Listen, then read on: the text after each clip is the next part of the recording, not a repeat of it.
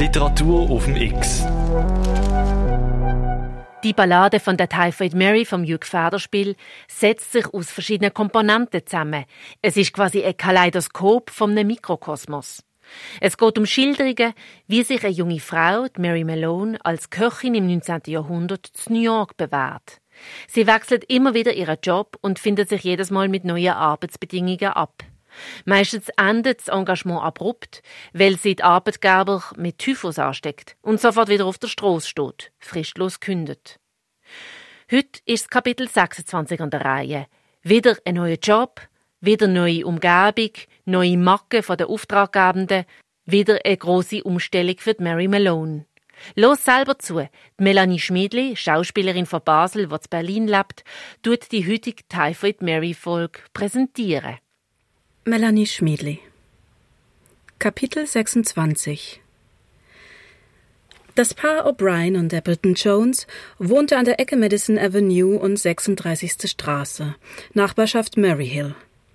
Die Wände waren, so war es damals Mode, mit dunkelgrünem Samt überzogen und überall standen gewaltige Plüschsofas und Samtsessel, und zwar in einer irritierenden Ordnung – jede Sitzgelegenheit stand mit der Rückseite gegen eine andere gerichtet, so wie es in den Salons von Hotels der Fall ist.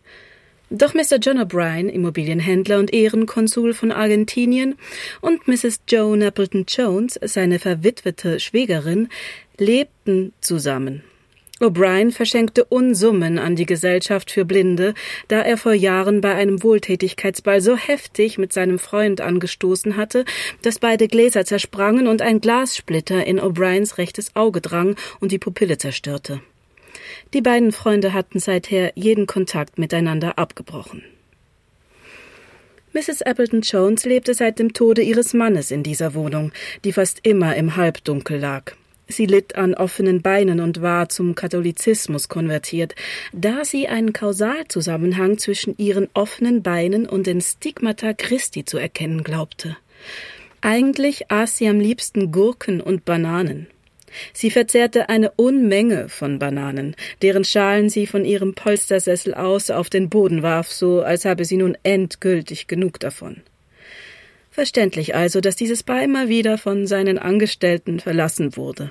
Es gab endlose Streitigkeiten zwischen den beiden, denn Mr. O'Brien war schon mehrere Male auf einer der Bananenschalen ausgeglitten und sah bei jedem Sturz sein zweites Auge bedroht. Mary trat die neue Stelle just in dem Moment an, da Mr. O'Brien auf einer Bananenschale wieder einmal sein Gleichgewicht verloren hatte und gestürzt war. Mary konnte gleich erste Hilfe leisten und Mr. O'Brien ein Pflaster auf die Stirn kleben. Mrs. Appleton Jones betrachtete die Szene über die Schulter hinweg durch ein Lorgnon und schüttelte angewidert den Kopf. Mr. O'Brien war noch außer Atem. Er möchte zurzeit nichts zu sich nehmen, ließ er wissen, bloß schlafen. Mit barschen Worten beschrieb er Mary, wo sie ihr Zimmer finden könne. Als sich Mary um sieben Uhr erhob und in den zweiten Stock hinunterging, um aufzuräumen, fand sie eine Einkaufsliste vor, die ihr kulinarisches Bewusstsein verletzte. Sie möge Bananen kaufen, sechs Pfund koschere Gurken, Eier und russischen Pumpernickel und Mr. O'Brien möchte sein Schnapskästchen aufgefüllt sehen. Anhand eines Dutzend leerer Flaschen konnte Mary sich kein Bild machen, welche Sorte er bevorzugte. Er schien keine besondere Vorliebe zu haben. Just booze. Schnaps. Was das Essen betraf, so wünschte er sich Lammkoteletten und Stangenbohnen. Mary verschwendete zwei Stunden mit der Suche nach einer Bäckerei, die russischen Pumpernickel führte. Keiner der Bäcker wollte ihr Auskunft geben. Da die neue Herrschaft um elf Uhr morgens noch immer schlief, spazierte sie in ihr und Chris Kramers Heim zurück. Auch um zwei Uhr nachmittags schlief das Paar noch immer in den getrennten Zimmern, auf einem Tischchen stand ein Glas und eine angebrochene Flasche, also war Mr. O'Brien in der Zwischenzeit einmal aufgestanden, hatte sich ein Frühschoppen genehmigt und war wieder schlafen gegangen. Abends brutzelte sie zwei Lammkoteletten und kochte die Bohnen, die Mr. O'Brien viel zu hart fand. Als Mary wieder Bohnen kochte, ließ sie diese so lange auf dem Feuer, bis sie zerfielen. Er schien das zu mögen, nickte ihr zu, worauf Mrs. Appleton ihr Lorgnon nahm und Mary fixierte. Nach der Mahlzeit hatte Mary Mr. O'Brien eine Messingschüssel mit Meersalzwasser für ein Fußbad zu bringen und jede Viertelstunde musste sie heißes Wasser nachgießen. Mrs. Appleton vertraute Mary keinerlei Haushaltsgeld an, sondern studierte endlos die Rechnung und zahlte erst dann, bananenkauend, die Auslagen auf Dollar und Penny zurück. Am Morgen ihres dreizehnten Arbeitstages vernahm Mary Mrs. Appleton Jones Stöhnen und Ächzen und betrat schließlich ihr Zimmer, ohne anzuklopfen. Mrs. Appleton klagte über Kopfschmerzen und blutete aus der Nase.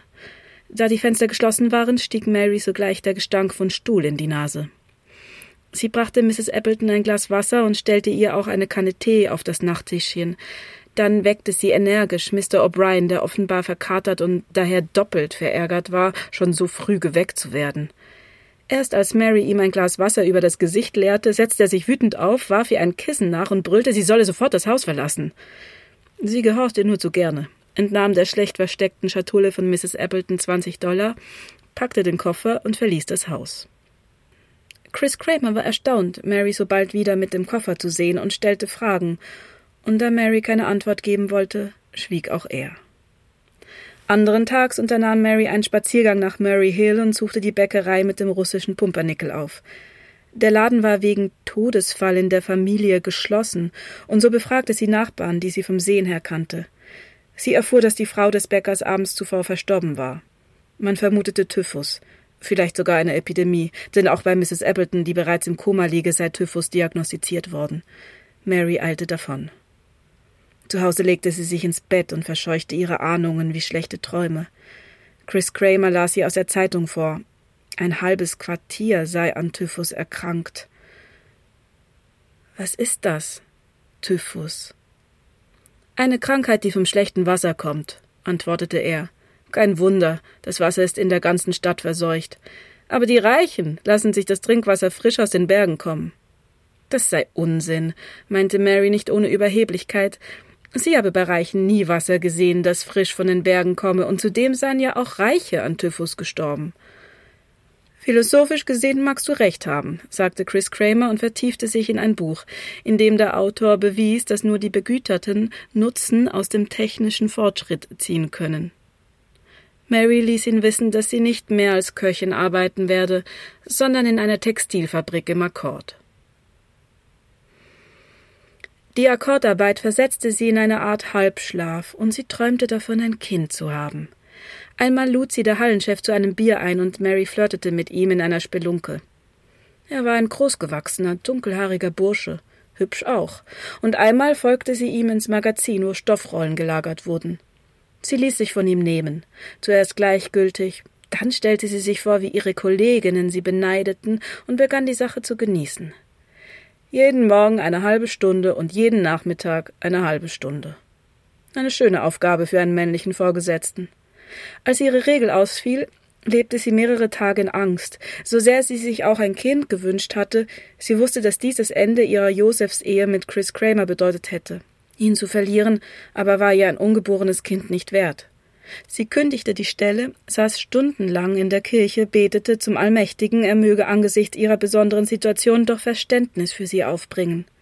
Gott habe mit der Geburt seines Sohnes auf Erden seine Probleme auch bewältigen müssen, argumentierte sie und sie fand gerade an jenem Abend Gnade, als Chris Kramer sie fragte, ob er ihr einen Freund vermitteln solle, der ihr ein Kind zeugen könne.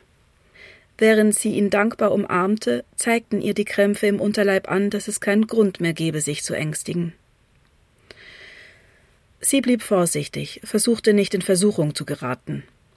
Fast ein Jahr lang, eine der deutschstämmigen Marktfrauen hatte ihr diese Stelle verschafft, erhielt sie ein hübsches Salär für das wöchentliche Aufräumen eines höchst eleganten, ja absonderlichen Appartements, das einem rotbärtigen Exzentriker namens Robert Diffany gehörte. Eines Morgens war die Wohnung leer, und Handwerker rissen die Tapeten von den Wänden. Sie fand alsbald eine Stelle als Hilfsköchin bei einer gewissen Mrs. Perry Bold, der Witwe eines Scheidungsanwalts, der von der Frau eines Klienten erschossen worden war. Einen Monat nach Marys Arbeitsbeginn starb die Herrschaftsköchin und einen Tag nach der Beerdigung auch Mrs. Bold. Mary fand neue Stellen. Eine beim Ehepaar Mr. und Mrs. Rolfe Brett Schneider, das ein Beerdigungsinstitut besaß, sowie eine eigene Sargschreinerei. Sie starben. Eine andere bei einem Pelzhändler namens Thomas Bergen, der sich beim Behandeln des Felles eines vergifteten Fuchses in den Daumen geschnitten hatte und angeblich daran gestorben war. Mary hatte gekocht. Sie half in einer Küche für eine Hochzeitsfeier aus. Die Zeitungen berichteten von einer neuen Typhuswelle. Ich selber will nun für ein paar Jahre ihre Spuren verlieren. Ich gebe den Stab weiter an Simon Großenbacher. X. Eine neue Typhuswelle in der Jürg Feder spielt seine Ballade von der Typhoid Mary. Es sind schon ein paar Todesopfer gefordert worden und wir sind noch nicht am Schluss vom Buch. Morgen geht's weiter, dann liest uns der Schauspieler Simon Grossenbacher das Kapitel 27 vor. Mit der freundlichen Unterstützung von der Christoph Merian Stiftung.